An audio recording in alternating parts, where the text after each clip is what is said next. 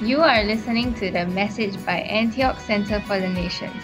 For more information, please visit www.antiochcenterforthenations.org. Thank you. Uh, we have uh, title of this message, Such a View of Things. This phrase specifically I came across in Philippians and it caught my eye as I was reading the passage. And when a key phrase catches my eye, I use it as kind of uh, the anchor or the center of what God is trying to tell me. I recommend that in your study. If you're reading the Bible and there's a phrase you read, you may not recognize it, you might not understand it, just some reason it sticks out. If you meditate on it, if you go after it and seek it and answer the questions that are in your mind by further study of the same passage, God will speak to you. That's why His Word is alive. And when I see phrases like this, specifically, such a view of things, uh, I want to go to that part where this is mentioned Philippians chapter 3, verse 15. All of us, then, who are mature, should take such a view of things. Now, this is interesting because it speaks of maturity. Uh, we already know that there are different levels of maturity in the body of Christ. There are some who are just drinking milk, there are other meat eaters out out there. Last night, uh, we were invited out for dinner, and we had the most amazing steak I've had in a very long time. You ever see a tomahawk? The big long bone with the meat on it. It was that. I have pictures I'll show you later just for drooling purposes. Delicious, medium rare, delicious. I'm a meat eater. I am. I'm going to be real honest. I am not a vegan. I have to confess that right now. I'm sorry if it disappoints you. I am nowhere near a vegan. I am a meat eater. I like eating meat, and and um, I am in the spirit. Uh, for 35 years, I didn't always eat meat. For a long time, I, I drank milk and was happy with milk, and those were the first few years. But I developed an appetite very quickly. Uh, my metabolism ran very high as a spirit creature meaning that when I first got saved, God put me on a fast track of development, which means my, my metabolism jacked up quick and I began to desire more and more. I was voracious. Uh, every teacher, I begged them to teach me everything. So I ate a lot and learned a lot. And of course, to whom much is given, much is required. But I cannot calculate the thousands of hours I've stood in many nations teaching and preaching the things that I receive. So freely I've received, freely I give. And meat eaters are usually the people who are, in fact, serving other people people who are, in fact, the number one thing that will produce a meat eater in the Bible or in um, a spiritual life is someone serving other people. If you lay your life down for your brother, if you work for others, if you bless them, if you're in a position to have to teach, a position to have to encourage, a position to fellowship and reach out, evangelize, and pray for people, that will cause your spiritual appetite to increase extremely, and therefore milk is not enough anymore. You need meat. And as you do, you ask God, and God will feed feed you those things. So, all of us then who are mature should take such a view of things. So now you're asking, well, what does this mean? Paul's suggesting here pretty quickly and clearly uh, his perspective concerning the way we see ourselves. The way we see ourselves. Uh, not like when you look in the mirror, you take a selfie, but when you look at your own heart, you look in your mind, you start thinking about yourself. It's very important that we be introspective, that we be looking inside, considering our own motivations. And Paul speaks about in this passage that we're going to study tonight because obviously such a view of things is said after the things he's wanting us to see. In other words, such a view means such a perspective, a word paradigm which means worldview. Our paradigms are dependent upon our upbringing, our culture.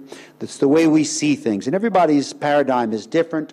But Paul had a specific perspective, the way he saw himself, and he writes about it and suggests that we follow his example. How we see ourselves in the grand scheme of life.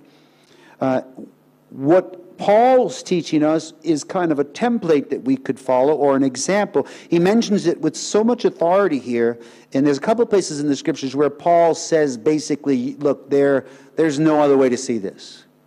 Uh, there's like four or five places. We won't go to all of them, but where Paul basically says, and as far as I'm concerned, in all the churches, there is no other tradition. He says that concerning some protocols in the churches. And other places, he's like, this is where we draw the line. And this perspective that he's discussing is one of those where he repeats it again in many letters, but here in this, he calls it such a view of things. If you're mature, you have to take this view, you have to see it this way. And he mentions it with this authority mm, that he says if you have an alternate view, the Lord will show you. Later we'll see that passage. If you think differently than I think, he says in this passage later, that God's going to straighten you out. That's basically what he says. I mean, I'm opinionated. Honestly, you have to be opinionated to be a preacher, you know, because you have an opinion and you're sharing it. And I believe in my opinions. I don't know if I resonate that I do not believe, but I do believe what I preach. And I, I, I speak the things that are real to me. Paul had a very strong opinion about many things. And here he's talking about our self view the way that we look at ourselves, and his opinion is high. So apparently, he was thoroughly convinced about this subject when he wrote to the Philippians. His perspective was convincing to himself and therefore to us, and it's what God wants for all of us. So, given that he felt so strongly about this view, I think that uh, we would say these things, such things, such a view as he has, we should take it seriously. How many of you agree with me? If Paul, the great apostle, is saying you who are mature should take such a view of things, now he is excluding those that may not be able to grasp this. In other words, the immature. But I can look around this room. We don't have any immature here. I think we're all pretty much mature believers growing and learning in the Lord. So this is for us. So in this message, we're going to look at this passage of Scripture, and I'm going to show you five points of proper perspective in life. We begin with the first one. Number one. Uh, it is a trap to use your natural worth to assess your spiritual condition. And this is the thing. Sometimes we self analyze, but we use a different value system. And that's what this is all about an exchange of values. Philippians 3 4. He says, If someone else thinks they have reasons to put confidence in the flesh, I have more. Circumcised on the eighth day of the people of Israel, of the tribe of Benjamin a Hebrew of Hebrews, in regard to the law, a Pharisee. As for zeal, persecuting the church. As for righteousness based on the law, faultless. Now, this is Paul talking about, of course, his former self and his upbringing, his education. So he gives us a list of qualifications here, really, achievements much like you would if you had some type of academic career, you went to university, you get certain diplomas, you get a doctorate, your bachelor's, and on, you then get, you know, maybe you're a PhD. You would throw that around. Not only would you throw it around, but you would use the paper it's printed on to get jobs and such, of course. That is part of this world system, the way it works. And now Paul had that. Uh, he complied with and excelled in all the areas of his social belonging. This is before he knew Jesus. He already was very high ranking in authority, in power, in education. He claims his blood rights here just by reason of birth. He mentions that, you know, some of you people think you are something special. Well, if anybody has room to brag, it's me, he says. I am amazing. He's, he's telling him, of course, he's using this as an example.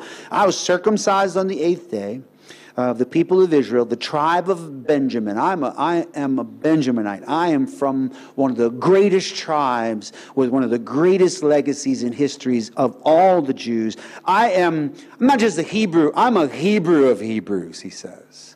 I'm like the Mac Daddy Hebrew.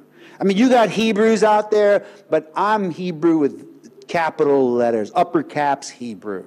Like, when you go into the Hebrew recruiting office, the poster boy is me. You see my picture on the wall, and they say, You need to be like this guy. That's what he means when he says this. So he's bragging about his association by blood. He's bragging about the fact that he has, if he had something to depend upon, if the value system was such that he once lived, and that's what we're getting at is you're going to see him describe a transformation of values his system was radically altered. And we need this. Maturity is, and this is all part of the view he's wanting us to see as mature believers, the view that we see, the way that we think. And Paul is, is addressing it that yes, maybe we are part of a good family. Maybe we have blood rights. That's good. He also claims his religious orientation and his adherence to the law. He was a very good Jew. He was a Jew of Jews. He mentions his enthusiasm when he says zeal and his record of success, persecuting the church. In other words, amongst his peers, these are the same people who crucified Jesus, amongst his peers in the Pharisaical realms, he was an agent to bring destruction to the disease of Christianity or those of the way. He was commissioned and had letters or authority from the high priest, the very highest ranking individual, to go into Damascus and to go from house to house in his zeal, consumed by that zeal, go and arrest these people who believed in Jesus, to persecute them, even murder them, he mentions in another place, have them stoned to death, and hold courts and bring order to stoning. You remember that's what Stephen, when Stephen was stoned, that's who was there. Saul of Tarsus stood in authority over the whole stoning and they put all their garments as is tradition at his feet. He kept them as a record so he would know all of those to be rewarded within their society for having killed Stephen. And so this is what he's talking about his enthusiasm, his record of success. He claimed his goodness based upon the law here. He says, uh, as for righteousness based on the law, he says, faultless. You know how big it is to say that you are faultless? This is saying, I was perfect. Now, I don't think Paul at this point, because this is far after his experience with Christ, he's not lying. He really was faultless. This means in his conscience and his understanding, he was able to fulfill all of the law. Everything in Deuteronomy, everything in Numbers, then we've all read that, and of course it's rather boring. Uh, it's interesting if you look at it theologically as an example. But wow, imagine having to live by every single one of those laws. If he had a house, he had a banister on the roof of his house. If he had a garment, it had phylacteries and little tassels on. If he all the law, he kept it per- perfect. And so it's interesting here. He's mentioning all this first because my point being that it's a trap for us to use our natural worth. His natural worth that he learned from a physical world afforded him a great position in his culture with great reward. That's the beginning. That's where we. Now, he says in one scripture, you know, not many wise, not many noble. You know your calling. But in his case, he was wise and he was noble. And that's what he means because a lot of people who were coming to Christ were the people who had nothing to lose. And the people who were, that's me, basically, that's me. I had nothing. Three years in eighth grade, dropped out of ninth, drug dealer and a thief. I mean, of course. Eh, eh, I got saved and stepped up to Christianity. I mean, I stepped up to a higher, getting saved for me, not just spiritually, but the people I then was hanging out with, the church people, were far superior to me. I grew by getting saved. But not everybody's like that. And Paul, it's like when you meet academics, you meet brilliant people. Uh, every week I have a meeting with smart people where I sit and talk with them. These are people that um, are not my same view. Uh, one particular atheist I spend a lot of time talking to. I enjoy his company, and he is so smart, it's dizzy, and I use him as an encyclopedia. If I need to know something, I can ask him, and he knows it. He's from the UK, hyper educated, super smart, avid reader. And so, virtually any subject, it's crazy. Anything I talk to him about, he knows more than me. And so, he's like this. He's in this category. So, my job now with him, and if he's watching this, he knows it, so it's okay because he knows he's it's i'm not fooling him and he's not fooling me. Literally he comes to me for these conversations and i'm trying to get him to shift values. I'm trying to get him to understand the existence of god. Of course he totally uh, says it he does not exist but thus far we're moving our way forward in our friendship. But he could be this. But paul was this. And hard thing here is that after all of this that paul recognizes as important among the people of his society, he discovered that his migration from this life to the spiritual life that Christ had for him would force him to enter a world where none of his achievements would carry any value whatsoever. Imagine that. Uh, those of you who've been to university and you have your degrees, you have your work experience, suddenly God snatch you out of your universe and put you somewhere where not one single thing that you've labored to learn and suffered in school and exams and everything, all the money spent on education, if none of that, just you have to ball up every certificate and diploma, rip it up, throw it in the fire, because it's now worthless. That is the kind of transition that Paul had to make. And that's why he's laying this foundation, these things that he was, what he believed, what he felt. And this was such a, a, a serious change because he'd entered this world where none of those achievements in the flesh and in the mind uh, would matter at all. And that brings us to number two. We must realign our value system of self to that which prioritizes Jesus. Philippians chapter 3 verse 7 it says but whatever were gains to me, in other words, the things that were advantageous for me before, I now consider loss for the sake of Christ. What is more, I consider everything a loss because of the surpassing worth of knowing Christ Jesus, my Lord, for whose sake I have lost all things. I consider them garbage. I like that word garbage. It's actually dung or crap or whatever, poo poo. In the Greek, it's a, it's a heavy word for refuse. They just, they kindly put garbage here. I consider them garbage that I may gain Christ and be found in him, not having a righteousness of my own that comes from the law, but that which is through faith in Christ, the righteousness that comes from God on the basis of faith. And really, there's three considerations of Paul here that we see. Because he says this word consider three times in that passage we just read. But whatever were gains to me, I now consider loss. In other words, Paul accepted that the sum total of his hard work and development of mind, character, and social standing was lost because of his association with Jesus. What an expensive relationship. Wow, what a, an expensive expensive transition to be made, to leave everything. You know, when Jesus was on earth, I was teaching this this morning in one of the earlier services. When Jesus was on earth, he polarized people on purpose into two categories.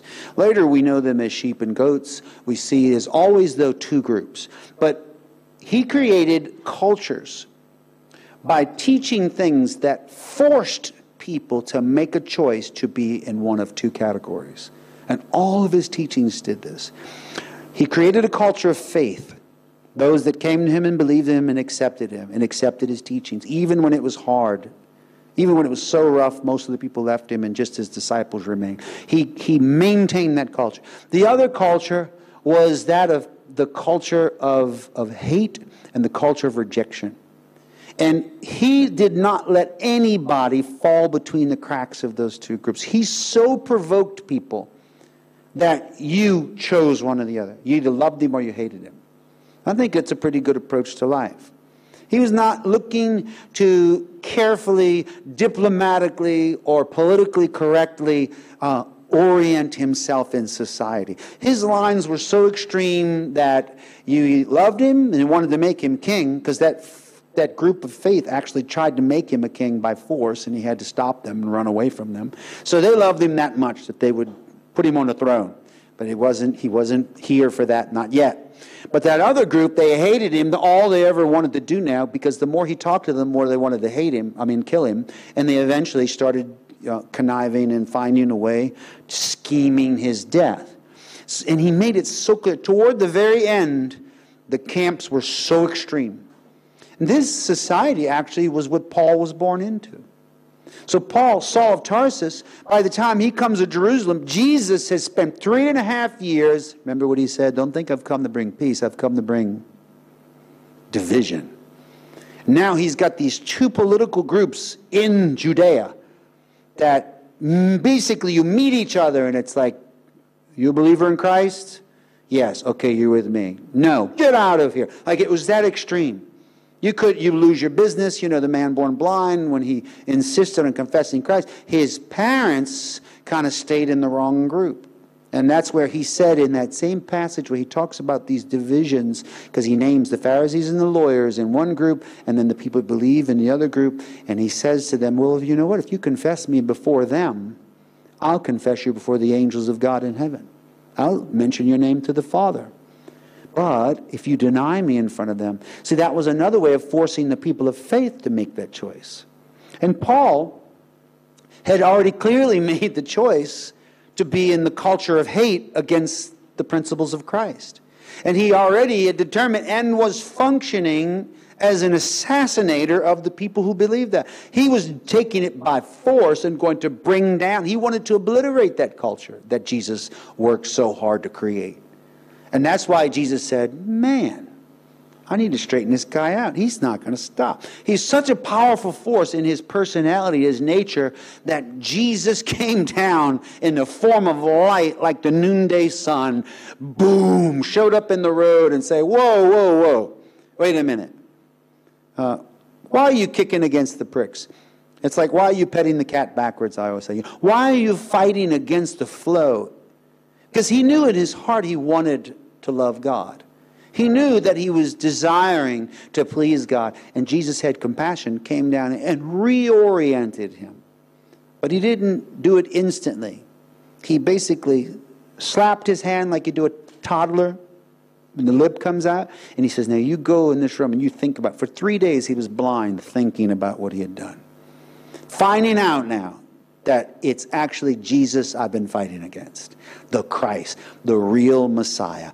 And what a turnaround. That was his form. So, this is why he's speaking out of these considerations. I found that the depth of one's intimacy and relationship with Jesus corresponds often to the depth of loss they have had because of him. I find people that can get saved and they don't really lose a lot. And so there's not a lot of intimacy with the Lord. The people, however, that may be born in cultures within Islam, within Buddhism, within more extreme places where Christians are hated, those people will develop a deeper a deeper passion. People in communist countries, for instance. I'm sure you've all seen the videos of the Chinese Christians receiving the Bibles and crying and glorifying God for these. Such a deep love. And I met these pastors from Laos. Caleb and I went and met them.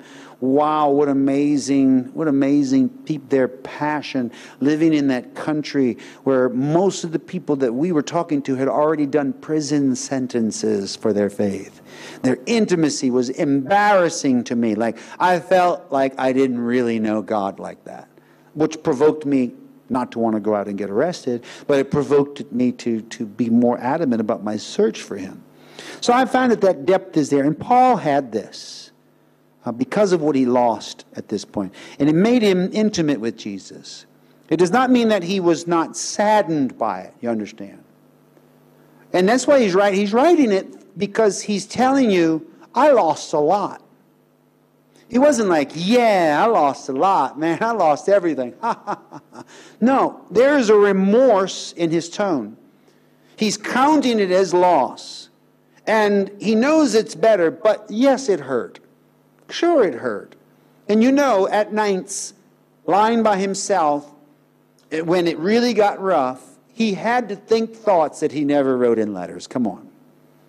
We read the letters if I write a letter to you, I don't write everything that pops into my tiny brain.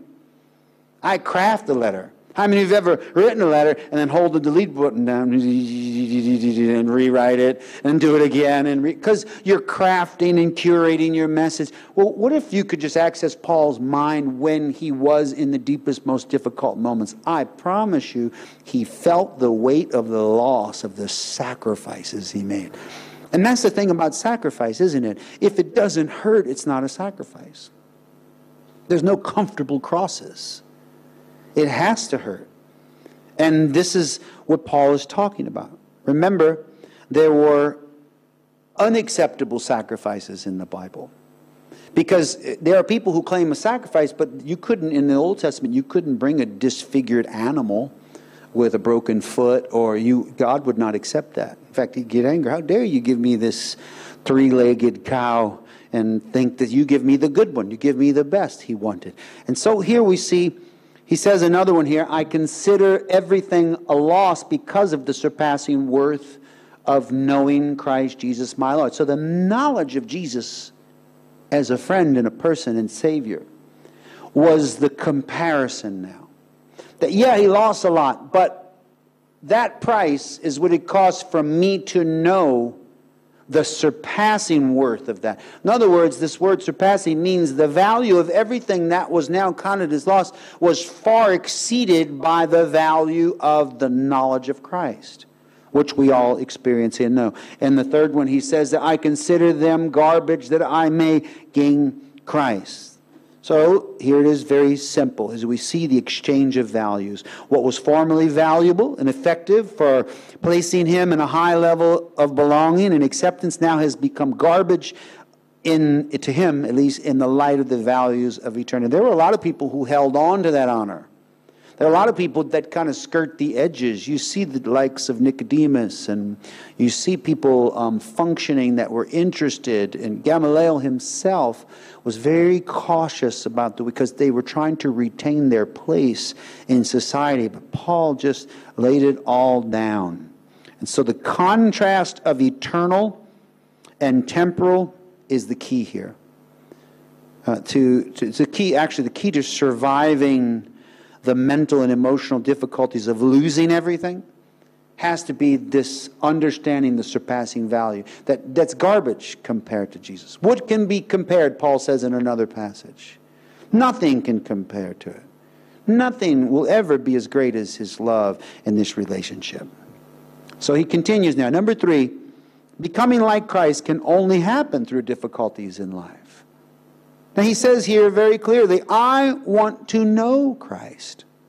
I want to know Christ. Yes, to know the power of his resurrection and participation in his sufferings, becoming like him in his death, and so somehow attaining to the resurrection from the dead. So, becoming like Christ, it can only happen through these difficulties in life, but he says here, I want to know Christ. So Paul had a passion to know Jesus, he, and we see his motivation of heart when he met him on the road, he didn't want to know him, at least not in the permutation of Christ eh, or Jesus of Nazareth. He didn't want to know Jesus of Nazareth. He wanted to know God. And he was seeking God, but now in the reorientation, then he decided, yes, I want to know this Jesus at any cost. That was his motivation. It comes down to this do you want to know him? There's a lot of people that want to know about him, but not really know him. Because God's presence is as dis comforting and as upsetting as it is a blessing. Because you go deep enough into the presence of, if you really know Him, He is going to disturb your life. And He always does. Sure, He's going to comfort you, He's going to bless you, He's going to fill you. But a lot of people, when the disturbances start to come from the Spirit that brings reformation, they, they separate themselves from that intimacy because they don't want to make those changes. And so, once again, intimacy depends upon the level of loss because it will require that you lay something down. But Paul is saying it right. I want to know Christ. And he says he wants to know a couple of things. First, the power of the resurrection. Of course, everybody wants the power. The power is desired by all. I want to know the power. I can, I can get the show of hands in any conference or any church service and say, How many of you want the power of God? Hallelujah! You know, and thousands of hands are, Ah, praise God. Everybody's excited. But then I said, How many of you want the persecution it takes to get it? And you hear crickets. There's nothing. Because nobody wants to embrace persecution, but you cannot have the power. And that's what he says here. By the he wants to know, yes, to know the power of his resurrection and participation in his sufferings. He ties them together with the conjunction, they are one. You cannot separate them. It'd be like separating milk into uh, whey and you know separate the uh, curds and whey and, and the liquid milk is milk this is participation in his suffering becoming like him in his death and so somehow attaining to the resurrection from the dead. It's interesting here we see his participations in suffering, his attaining to the resurrection. This resurrected existence promised for those that endure the process of, of this evolution of our being is the fullness of becoming like Jesus. Because he's the firstborn among many brothers, he walked a trail for us to follow and says, Do what I do. Everything. He said, unless you take up the cross, you cannot be my disciple. So everything he went through, we're supposed to go through. Maybe not quite exactly, literally. We're not going to rent some Roman soldiers to nail us to a cross to get exactly right. I mean, that would be a little extreme. But some of his people were, in fact, nailed to crosses. But we will suffer in other ways. We'll go through difficulties, all for the sake of not backing down from who Jesus is for us. And really, this discomfort will always come. Only through much tribulation can we enter the kingdom. Evasion or avoiding that discomfort that we experience for the sake of Christ will take away our ability to walk the path. In fact, it's the only way. That's why the principal phrase of the New Testament church was only through much tribulation can we enter the kingdom of God. Because by their track record, the only people who entered had tribulation. In fact, a lot of them were exiles already thrown out of Jerusalem. Now they are in the dispersion in other places, starting to grow and get some life again, and the persecution came and followed them, and they had to keep going, keep moving, like their patriarch Isaac, who had to keep moving, dig another well, dig another well, keep moving. Number four, never think that we have already arrived. And he says, Not that I have already attained or obtained all this, or have already arrived at my goal. Now, when he's saying this, he's saying he did not obtain the fullness of what he's looking for. Because really, the last thing he mentioned was somehow partake in that resurrection somehow. I mean, he didn't even quite understand it. And if he didn't understand it, and he wrote so clearly about it in Thessalonians, right? Like, wow, the just broke down. There's different kinds of bodies. There's like different kinds of meat. There's the meat of fish and the meat of this. There's celestial bodies. There's earthly bodies. You know, he went through this process describing that. Brothers and sisters, I do not consider, he says, well, first he says, I, I but I press on. Not that I've already obtained all this, or have already arrived at my goal, but I press on to take hold of that for which Christ Jesus took hold of me. Because Jesus did take hold of him on that road. Jesus came and got him, arrested him on the road, took him captive, blinded him, and then put him in a room for three days, whereby he yielded to the Lord. And because of that, now he's decided, I'm going to press on and take hold of the life that he planned for me. Brothers and sisters, I do not consider myself yet to have taken hold of it because he knew he had a course to run. He had not arrived yet. He did not obtain. He's pressing on, taking hold. That's introspective. That's self consideration. Never think that we've already arrived. After you've been in ministry for a while, as I have, I have fallen into the trap a couple of times of thinking that I actually know something.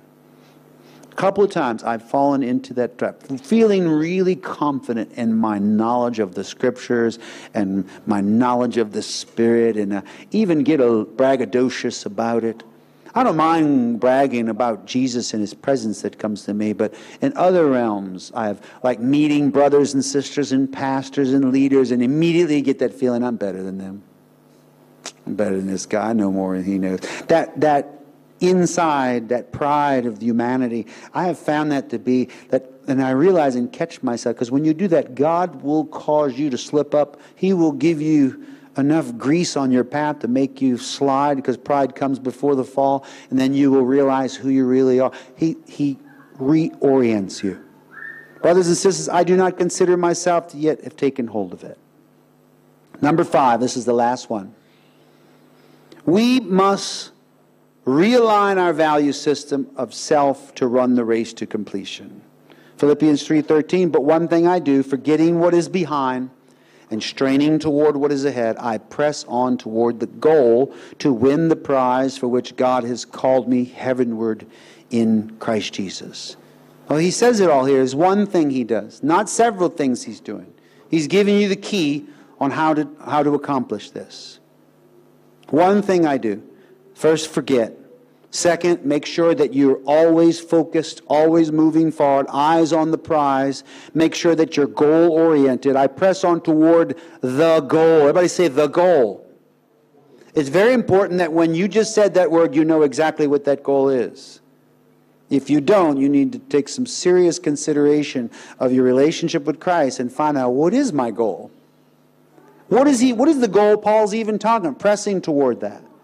Well, the aforementioned resurrection from the dead is one of them, but he's talking about a lot more than that. I press toward the goal to win the prize. The prize would be that eternal orientation for which God has called me heavenward. The calling of God just brings our direction to that of heaven. It turns us around on the road and, and sends us on the right path that's going to heaven. And then he finishes with that verse we started with. All of us, then, who are mature, should take such a view of things. One thing I do, forgetting what is behind, I'm going to go forward. I press on uh, toward the goal to win the prize for which God has called me heavenward in Christ Jesus. So whatever's lost, fine, let it go. But you know what? You need to have lost something to understand this. I was talking to someone who had a brilliant career on their hands and was very well educated, lots of promise, and all the diplomas and degrees and everything. And they were called into the ministry. And the industry that they were involved in after they got called, that industry is one that grows so fast that their absence as serving the Lord within a year made them obsolete. You know how industries do that. They, they're developing so fast. You step out and come back, especially IT. You step out, you stay two years out of IT without growing and go back, you are a dinosaur.